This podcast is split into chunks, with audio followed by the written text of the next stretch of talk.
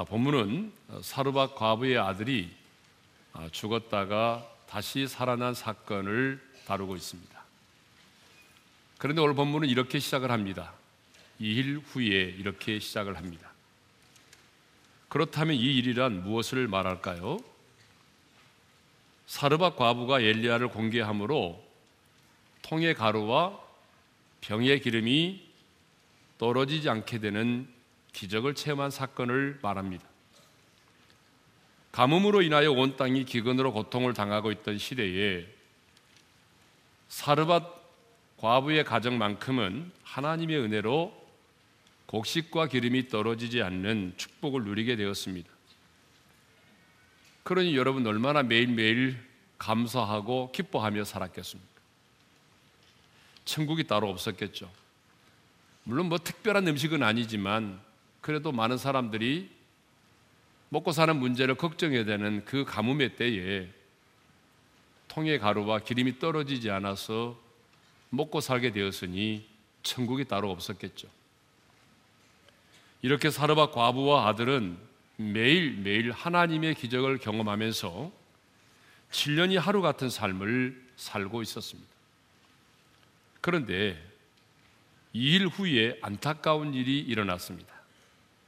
자, 우리 본문 17절의 말씀을 다 같이 읽겠습니다. 다 같이요. 2일 후에 그 집 주인이 되는 여인의 아들이 병들어 증세가 심히 이중하다가 숨이 끊어진지라 사르바 과부의 아들이 병이 들어 죽게 된 것입니다. 청천벽력과 같은 일이 일어난 거죠. 절대로 일어나서는 안 되는 일이 일어난 것입니다. 과부에게 있어서 이 아들은요, 자신의 삶의 전부였습니다. 자신의 생명보다도 더 소중한 존재였습니다. 과부로서의 삶이 힘들고 괴로웠어도 이 아들이 있었기 때문에 버티고 견디면서 여기까지 살아왔습니다. 그런데 자신의 인생의 유일한 희망이었던 아들이 병이 들어서 숨이 끊어지고 말았습니다. 숨이 끊어졌다는 말은 기절한 정도가 아니라 완전히 죽었다는 것을 의미하죠. 그런데 언제 이런 일이 일어났다고 말합니까? 2일 후에라고 말하고 있습니다. 2일 후에. 2일 후에가 뭐죠? 하나님의 축복으로 인하여 통의 가루와 기름이 떨어지지 않으므로 엘리야를 포함한 그 과부의 아들이 여러 날 먹은 일을 말하죠. 하나님께서 행하신 일을 경험한 후에 공급하시는 하나님의 은혜와 축복을 경험한 이후에 이런 일이 일어난 것입니다. 행복한 날을 보내던 중에 갑자기 불행한 사건을 경험하게 된 것입니다. 여러분, 우리의 생애 가운데도 일 후회가 있습니다. 꽤 많은 사람들이 기도의 응답을 받고 영적 전쟁에서 승리하고 난 이후에 시험에 드는 경우들이 종종 있습니다. 엘리야만 보더라도 갈멜산에서 영적 전투에 승리하고 난 이후에 이세벨이 치료하게 자신을 죽이려고 하자 노된 나무 아래에서 지금 내 생명을 거두어 달라고 하나님께 죽기를 청하였습니다. 이렇게 승리 다음에 시련이 찾아오고 행복 다음에 불행이 찾아오고 축복 다음에 이해할 수 없는 고난들이 다가올 때가 있습니다. 예를 들면은 오랫동안 자녀가 없어 눈물로 기도하다가 하나님의 은혜로 자녀를 임신하게 되었습니다. 그래서 너무 좋아하고 감사했는데 그만 유산이 되어버린 거죠. 우리 교회 이런 지체들 많거든요. 자녀가 명문대학에 들어가서 온 가족이 너무나 기뻐하고 좋아했는데 스트레스를 이겨내지 못하여 극단적인 선택을 하게 된 것입니다. 우리에게도 이렇게 이일 후회가 있다는 거죠. 그런데 놀랍게도요.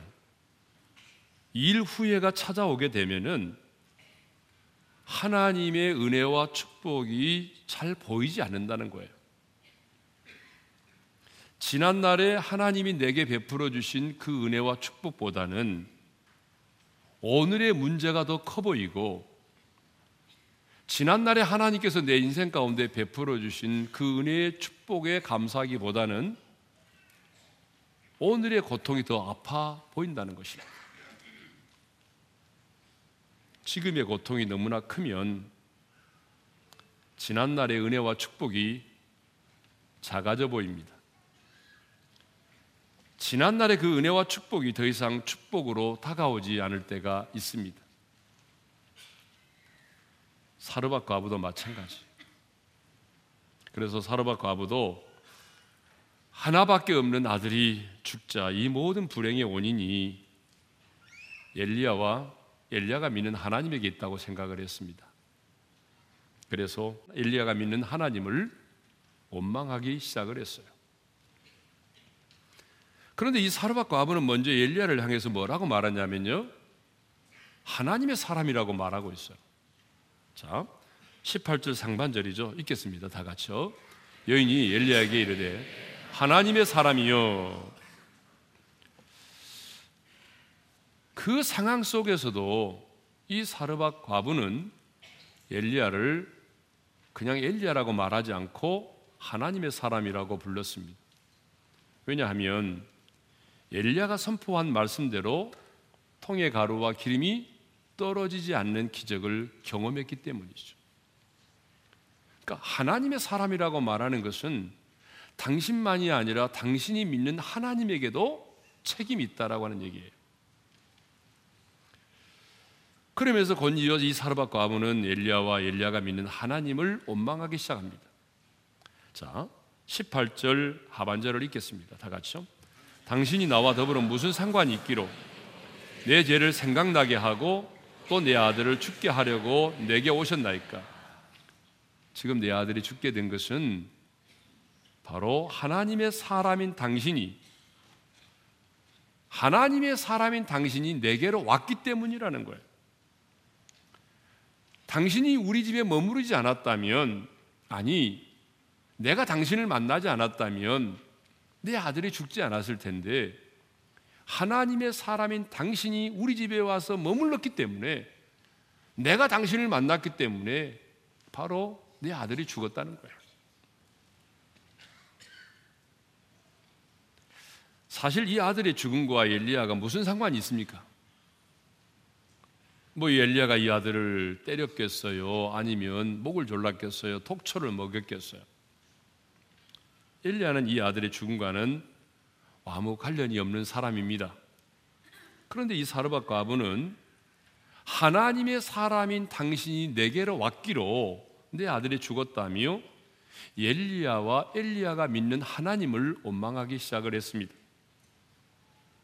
이렇게 사람들은요, 어떤 사건이 딱 생기고 문제가 생기면은 누군가에게 책임을 떠넘기려고 하고 그리고 분노를 표출할 때가 있어요. 특히 예기치 않은 죽음을 경험하게 되면 주변에 있는 막 사람들에게 분노를 표출할 때가 있잖아요.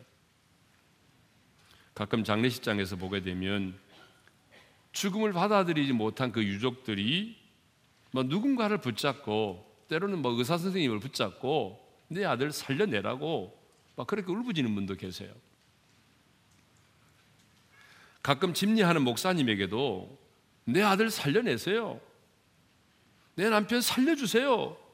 막 이렇게 통곡하는 분들이 계시잖아요. 그런데 내 아내 살려주세요. 라고 하는 분은 별로 없습니다. 저는 아직까지 본 적이 없어요. 네? 네.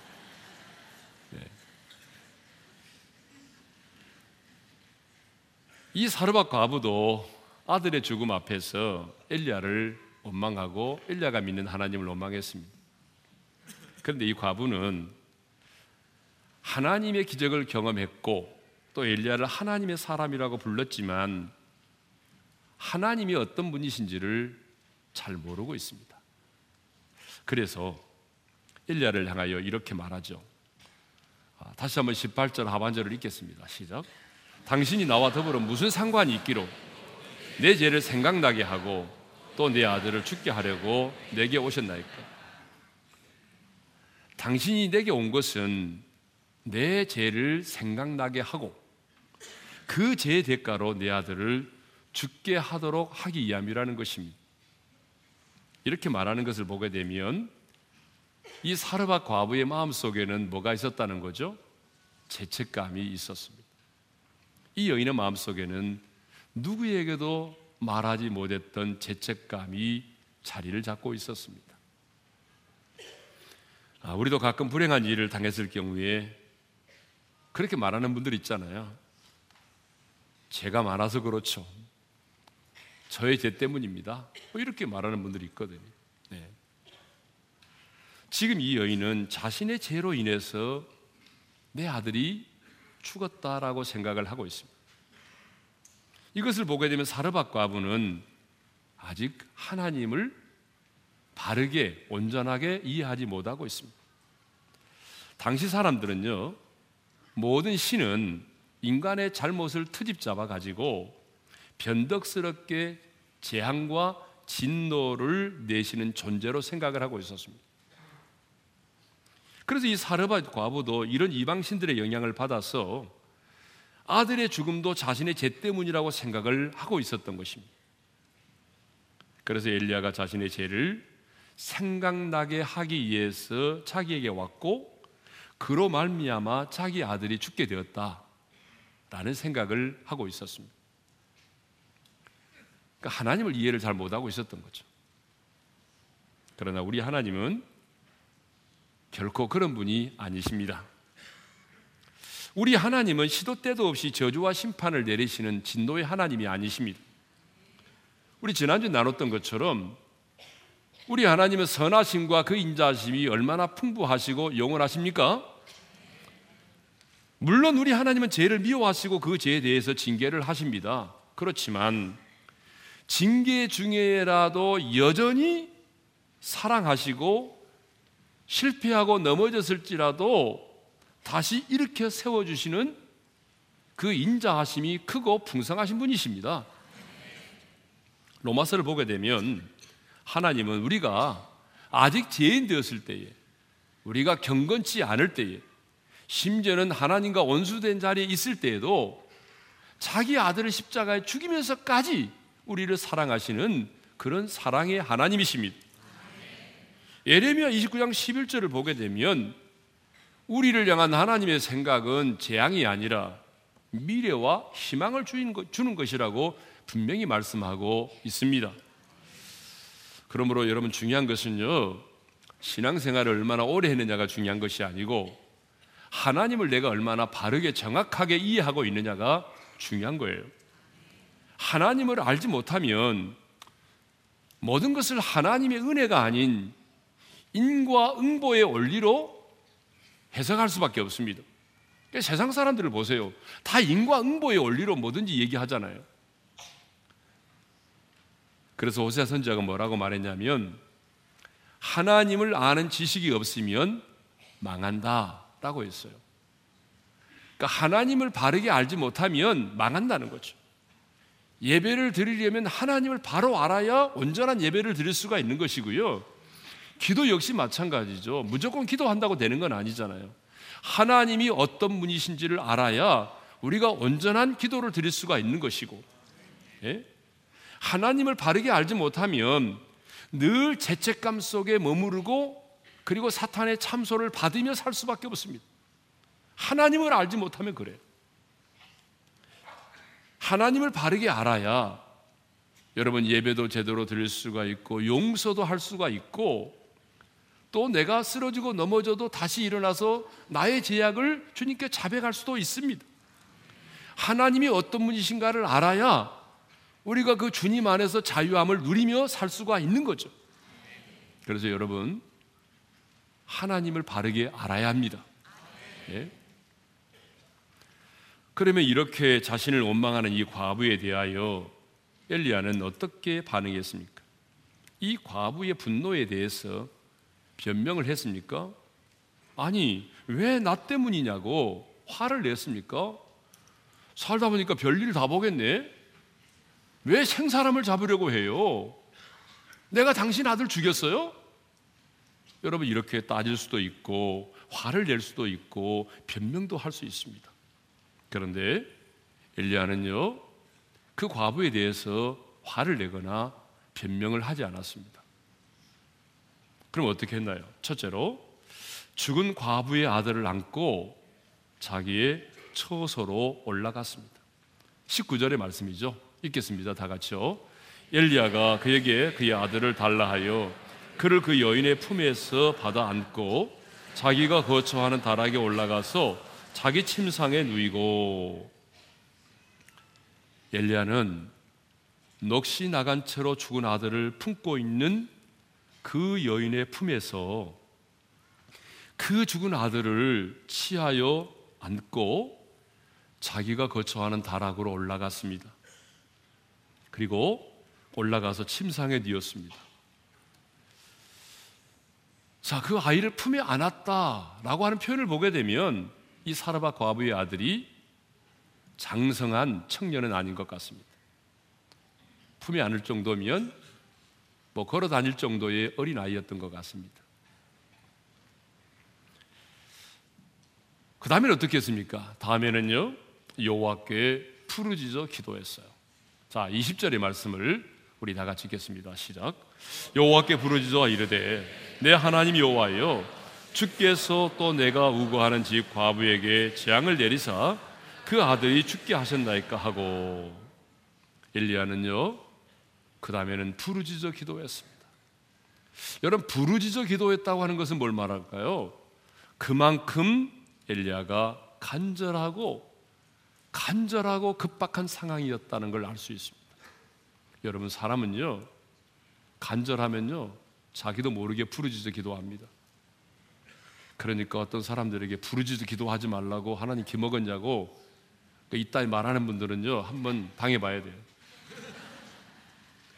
사람은요 간절하면요 부르짖어 기도할 수밖에 없어요. 엘리야는 부르짖어 기도했어요. 그런데 누구에게 간절히 부르짖어 기도했다라고 말합니까?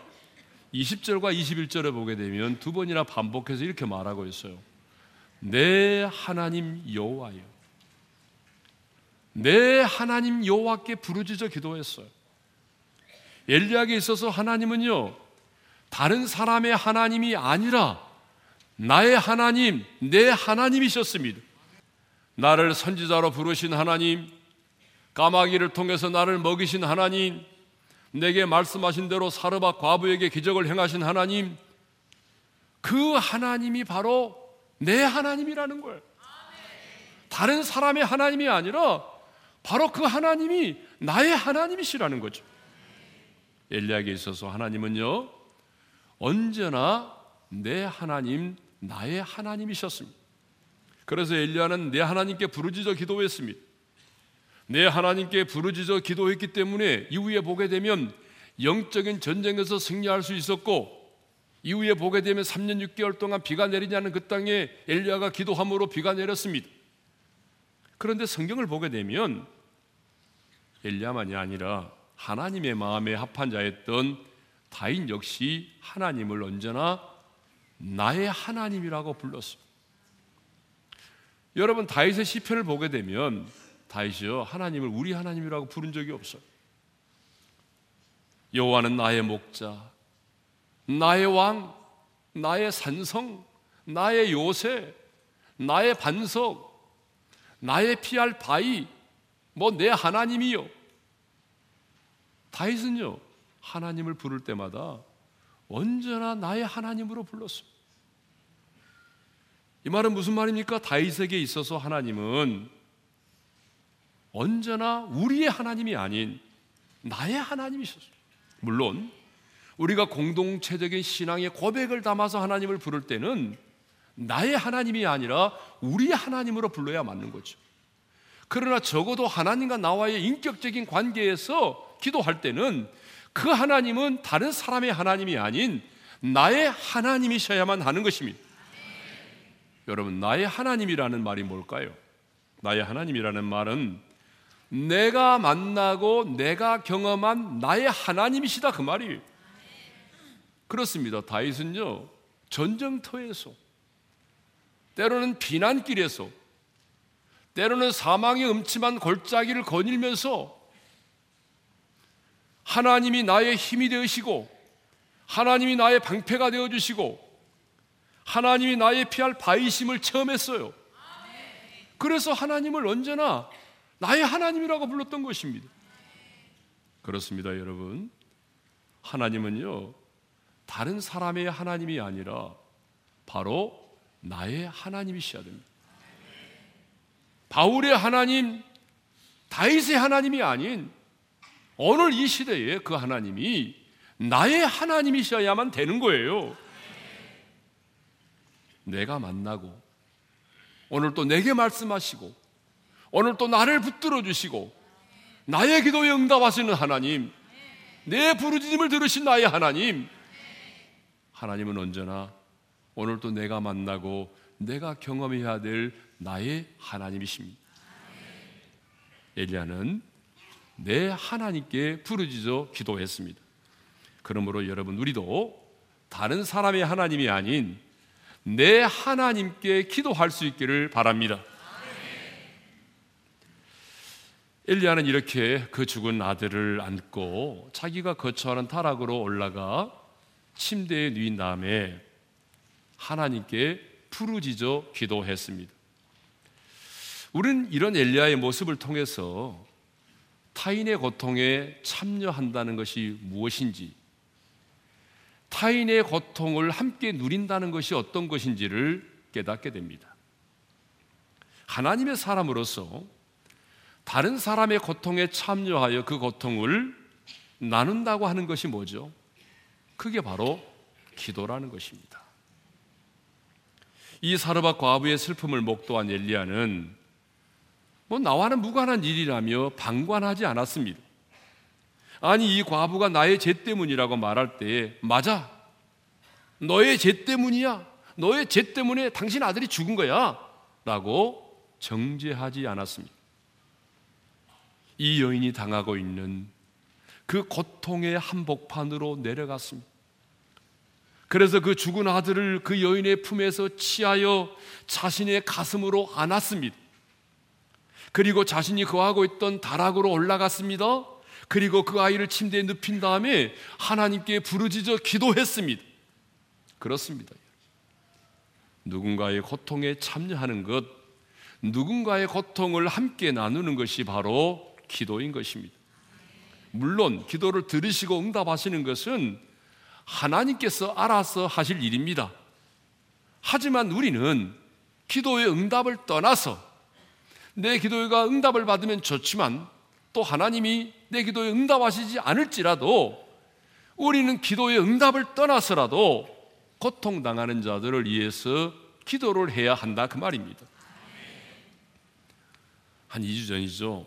육부 예배를 마치고 엘리베이터를 타기 위해서 피곤해서 의자에 앉아 이렇게 앉아 있는데 한 자매가 저에게 다가오더니 자신의 어머니가 지금 한양대 병원 중환자실에 산소호흡기를 꽂고 의식이 없는 상태로 있는데 꼭 담임 목사님이 오셔서 신방을 해달라는 것입니다. 여러 경로를 통해서 부목사님들에게 얘기를 해도 목사님에게 소식이 안 가는 것 같다고. 그런데 얼마나 간절히 울면서 부탁을 하든지 앉아 있는 제 바지에 막 눈물이 툭툭 떨어져서 제 바지를 막 적시는 거예요.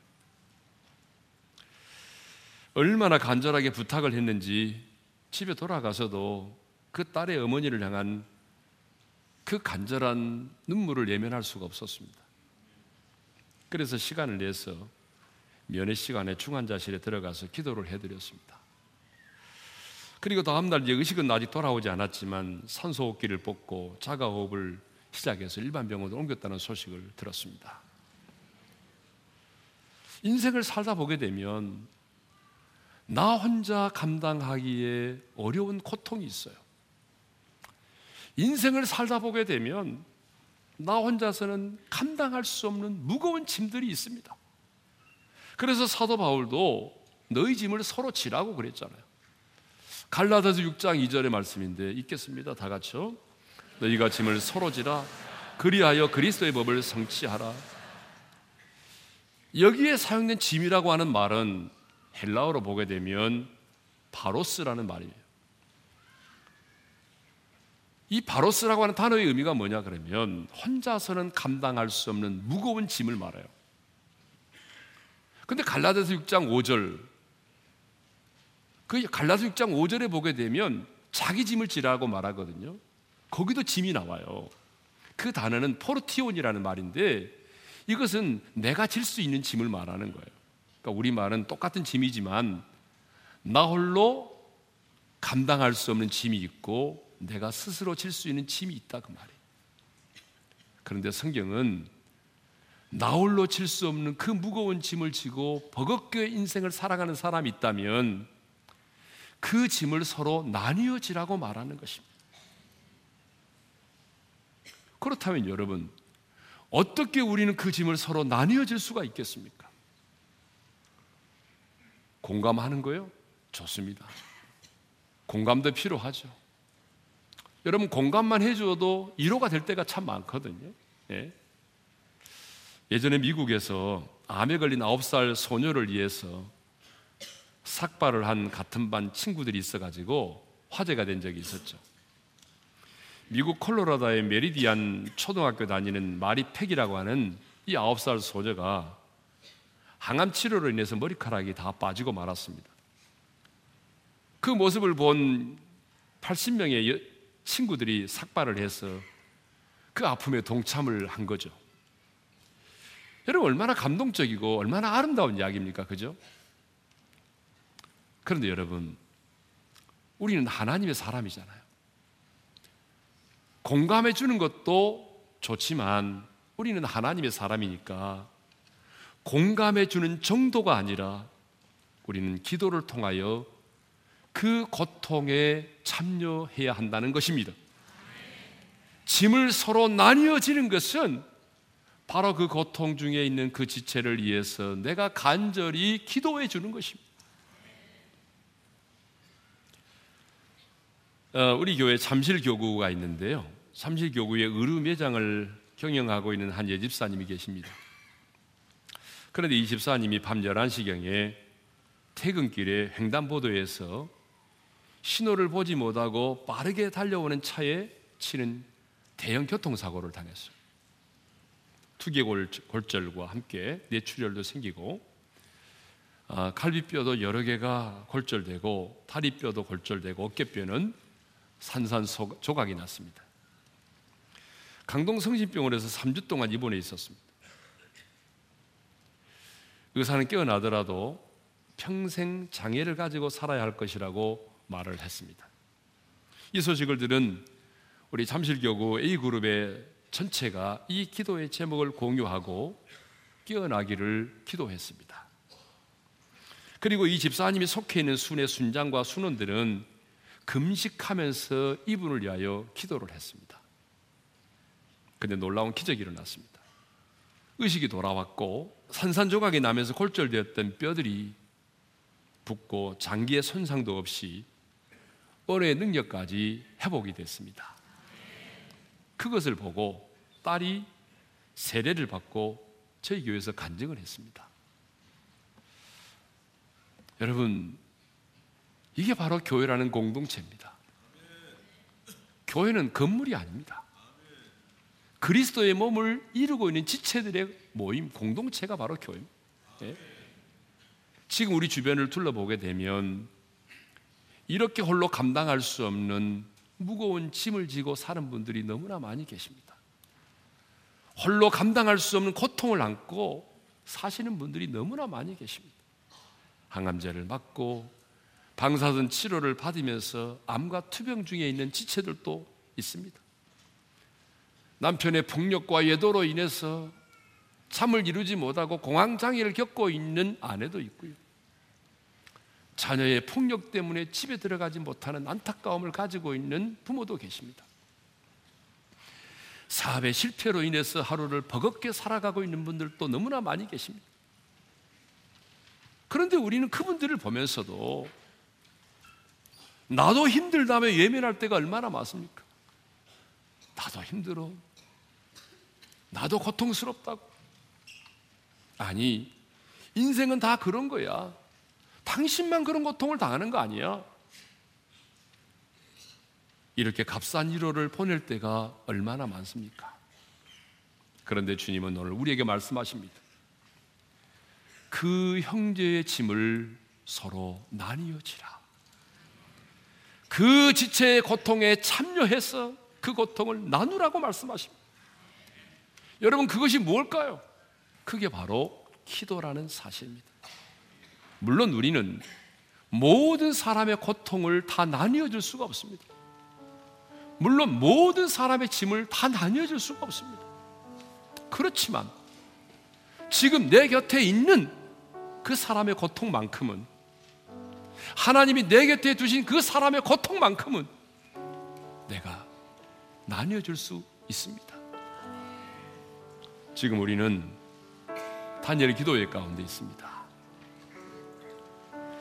내 자신만을 위하여 기도하지 말고 내 주변에 내 가족들 가운데 고통 당하는 자들을 위하여 기도할 수 있기를 바랍니다.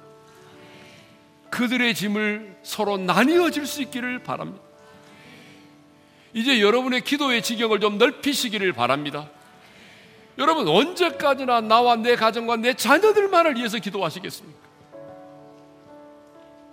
나도 힘들지만 내 인생도 버겁지만 여러분 눈을 열어 여러분 주변에 고통 당하는 자들을 바라보십시오. 그리고 그들을 위하여 주님의 마음을 품고 간절히 부르짖어 기도하십시다. 그것이 바로 그 사람의 고통에 내가 참여하는 것이고 그 고통을 함께 나누는 것입니다. 주신 말씀 마음에 새기면서 우리 찬양합시다. 죄짐 맡은 우리 구주 찬양합니다. 죄짐 맡은 우리 구주 어찌 좋은 진곤지 걱정 근심 무거운지 걱정 근심 무거운지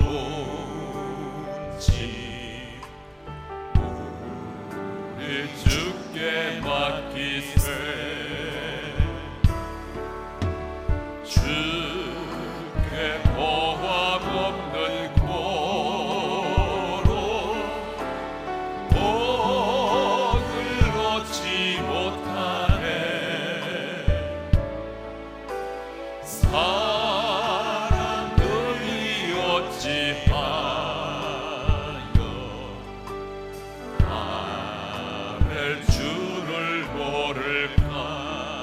시험 걱정 모든 괴로 시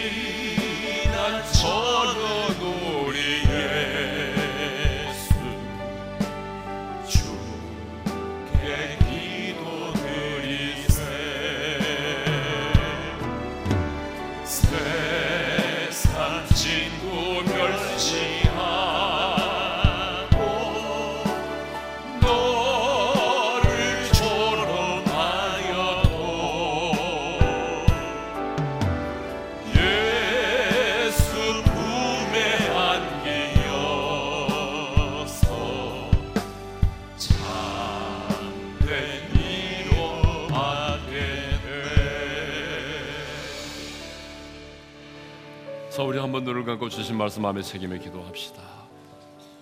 사르밧 과부의 예기치 않은 사건이 생겼습니다.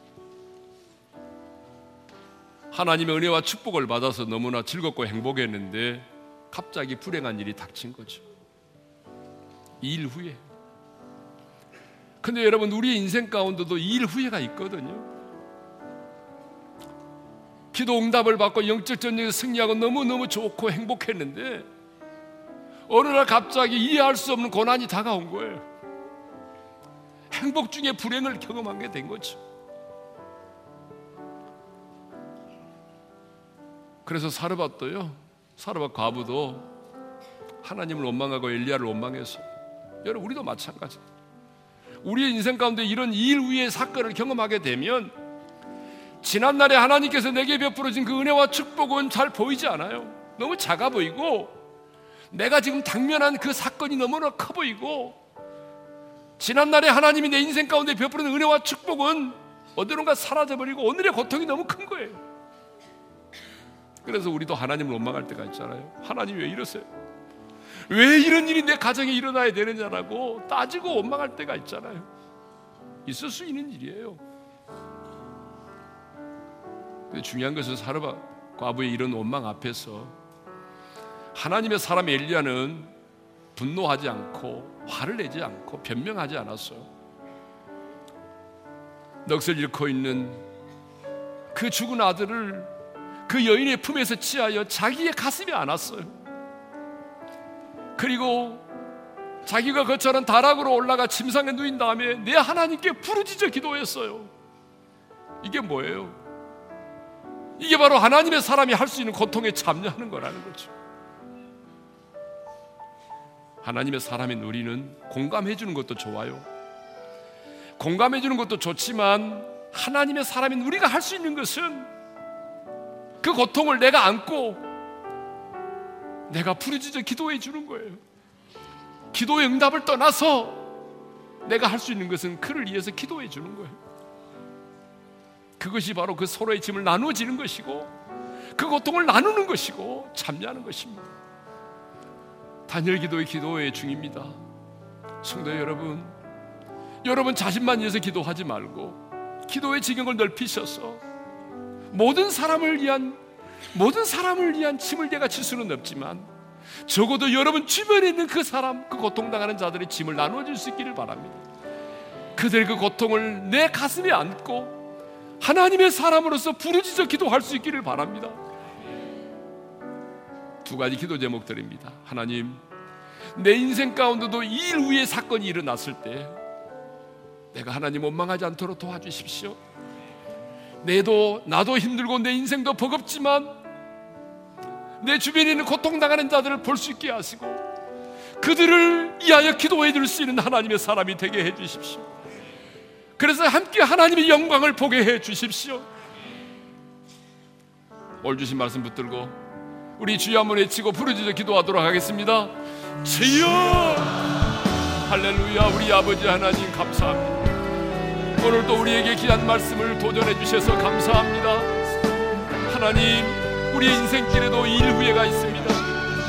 하나님의 은혜와 축복을 받고 난 이후에 영적 전쟁에서 승리하고 난 이후에 이해할 수 없는 고난이 내게 다가오고 행복 다음에 불행이 찾아올 때가 얼마나 많은지 모릅니다. 하나님, 이런 이해할 수 없는 사건을 만날지라도 사랑하는 어른의 성도들 하나님을 원망하듯 사람을 원망하지 말게 도와주시고 나도 힘들고 내 인생의 진도 버겁지만은 내 주변을 내 주변을 둘러볼 수 있도록 도와주시고 나의 주변에 고통 가운데 있는 자들 그들의 아픔을 바라보고 그들의 눈물을 바라보면서 하나님 아버지 그들의 고통을 내가 안고 부르짖어 기도할 수 있도록 우리 하나님 은혜를 베풀어 주시기를 원합니다. 나의 기도의 지경을 넓혀 주시기를 원합니다. 내 가족과 내 자녀만을 위하여 기도하지 말게 하시고 내 주변에 고통당하는 자들 무거운 짐을 지고 지겹게 살아가는 자들 그들의 무거운 짐을 함께 나눠줄 수 있고 기도를 통하여 그들의 고통에 참여하고 그들의 고통을 나눌 수 있는 성숙한 하나님의 사람들이 될 수 있도록 그대의 은혜를 베풀어 주시옵소서. 하나님 아버지, 우리 지체들 가운데는 일 위에 일어난 이 사건 때문에 너무나 힘들어하는 지체들이 있습니다. 하나님의 은혜와 축복을 인해서 감사하고 기뻐했는데 갑자기 내 가정에 불이 닥친 이해할 수 없는 이 고난 앞에서 좌절하고 절망하고 있는 지체들도 있습니다. 주님, 우리의 인생길에 이루의 사건이 일어날지라도 행복 중에 불행을 내가 경험하게 되고 이해할 수 없는 고난이 내게 다가올다 할지라도 하나님을 원망하지 않게 도와주시고 사람을 원망하지 않도록 도와주십시오. 내 사는 것도 힘들고 내 인생의 짐도 버겁지만 내 주위를 둘러보게 하시고 고통 가운데 있는 자들을 바라보게 하셨습니다. 그들의 고통을 내가 안게 하시고 그들의 고통을 내 가슴이 안고 눈물로 부르짖어 기도할 수 있는 그런 하나님의 사람들이 되게 하여 주옵소서. 기도를 통하여 그들의 고통을 나눌 수 있게 하시고 기도를 통하여 그들의 고통에 참여하게 도와주시고 그들의 무거운 짐을 서로 나뉘어 줄 수 있는 우리 어린의 성도들이 되게 하여 주옵소서. 이제는 우리 주 예수 그리스도의 은혜와 하나님 아버지의 영원한 그 사랑하심과 성령님의 감동, 감화, 교통하심. 내 인생도 고통스럽고 내 인생의 짐도 버겁지만 고통 중에 있는 자들의 고통을 내가 안고 부르짖어 기도함으로 그들의 고통에 참여하기를 원하고 그들의 고통을 나누기를 원하는 그들의 짐을 나뉘어지기를 원하는 모든 성도들 위해 이제로부터 영원토로 함께 하시기를 축원하옵나이다. 아멘.